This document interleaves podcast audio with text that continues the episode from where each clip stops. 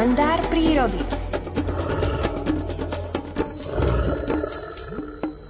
Na linke je už aj Miroslav Saniga, ktorý sa nachádza v aktuálnej chvíli na vysokých skalných bralách.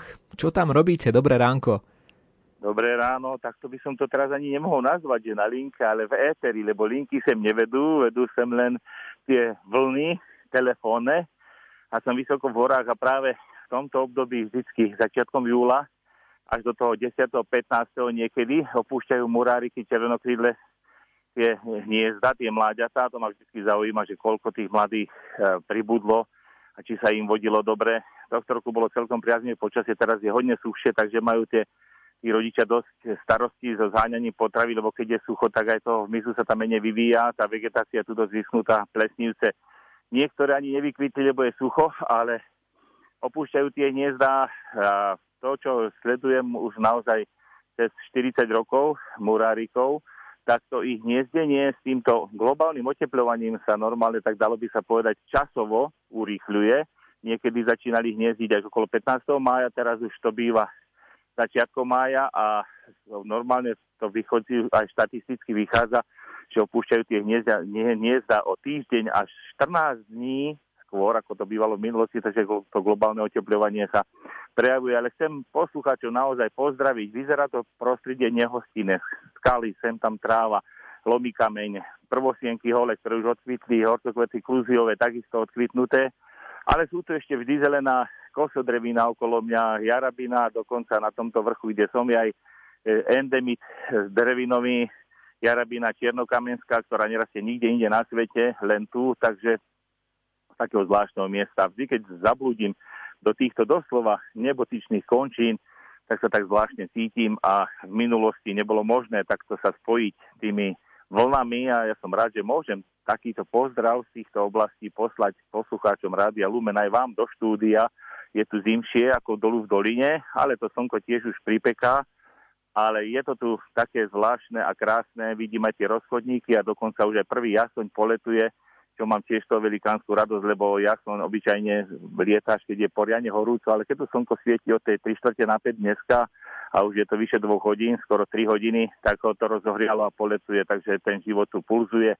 A na počiatku toho júla pred sviatkom Cyrila a Metóda chcem tomu naozaj nášmu Slovensku zapriať, aby bolo kresťanské, aby sme aj toho murárika, aj to všetko Božie stvorenie, ktoré tu s nami je, aby sme cez neho vnímali aj tú prítomnosť Božiu a prošili aj trošička zadať, lebo tie plesnice ho potrebujú, nemôžu si ísť niekde do nejakého bufetu kúpiť vodu, ako my z Lažica, ale potrebujú tú vodu z toho neba, z tých oblakov.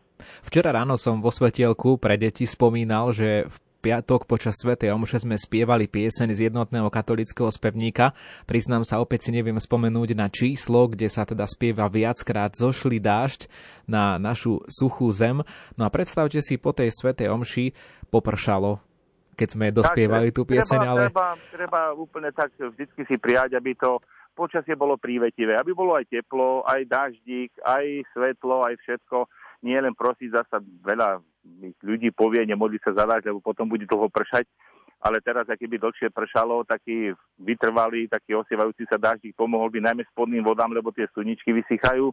Ale vždycky to také žičlivé počasie, to znamená striedačka, občas popršať, občas aj slnko, aj teplo, aby, aby to všetko stvorenstvo, ktoré je malo sraz, aby my ľudia sme sa naozaj mohli tešiť, že nám z vodovodného kohútika stále tečie voda, že môžeme ísť do prírody, nemusíme si brať ani nejaké termosky zo sebou, ale vieme, že tam je studnička, tam je pramienok, tam je nejaká bystrinka, kde sa môžeme ovlačiť, aby to stále tak fungovalo s nami tu, lebo voda je životodárny prvok v prírode a e, tie kvety naozaj nemôžu si ísť zobrať tú vodu niekde potoku, osviežiť sa, pochodovať. A hlavne stromy je to, keď je veľmi dlho sucho, tak je to stresový faktor pre lesy a potom sú oslabené. Už aj teraz to vidno, lipový kvet už padá predtým, ako by bol zakvitol.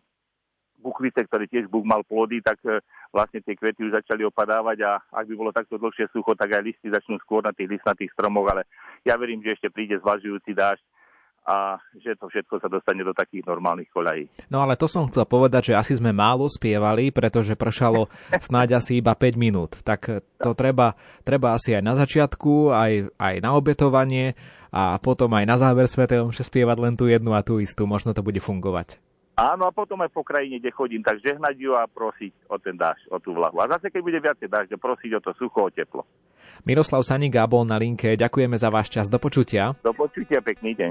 No a ako to naozaj bude s tým dažďom, čo predpokladá náš meteorológ Peter Jurčovič, to sa dozviete už po krátkej piesni Chválu ti vzdávam od hudobnej skupiny Priatelia.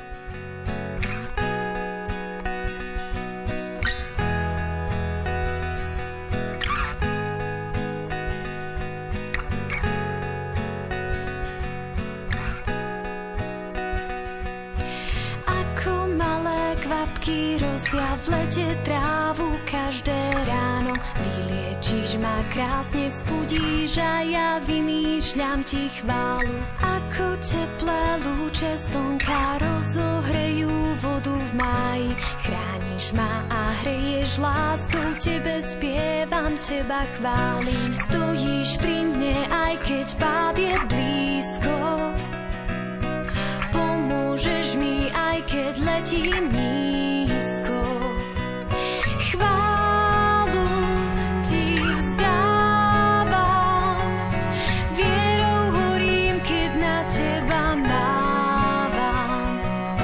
Chválu ti vzdávam, vďačnosť v srdci nosím vždy, keď vstávam. Ako čisté modré nebo, žiadny mrak ho nepokazí. Keď som s tebou, nebojím sa, vôbec nik ma neporazí. Ako nežné biele vločky padajú, keď začne zima. Nehambím sa, nehambím sa, spievam tebe, verím v teba. Stojíš pri mne, aj keď pád je blízko. Pomôžeš mi, aj keď letím nízko.